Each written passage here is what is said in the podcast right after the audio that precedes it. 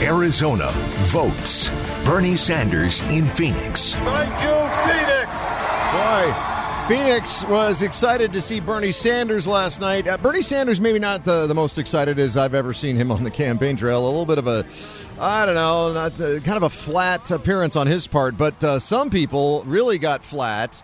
And uh, we're very excited that Bernie was here, uh, so much so that they were celebrating early. She was crawling on the floor. A security guard asked her to get up and said that he was more than willing to help her. She was combative with him and bit his arm. Bit him. It's 61 year old woman who, as Peter just mentioned, ditched her motorized scooter, crawled across the floor when she was asked to leave, uh, decided to bite a security guard. She was kicked out, along with, and we mentioned this earlier too, a guy who unfurled a Nazi flag.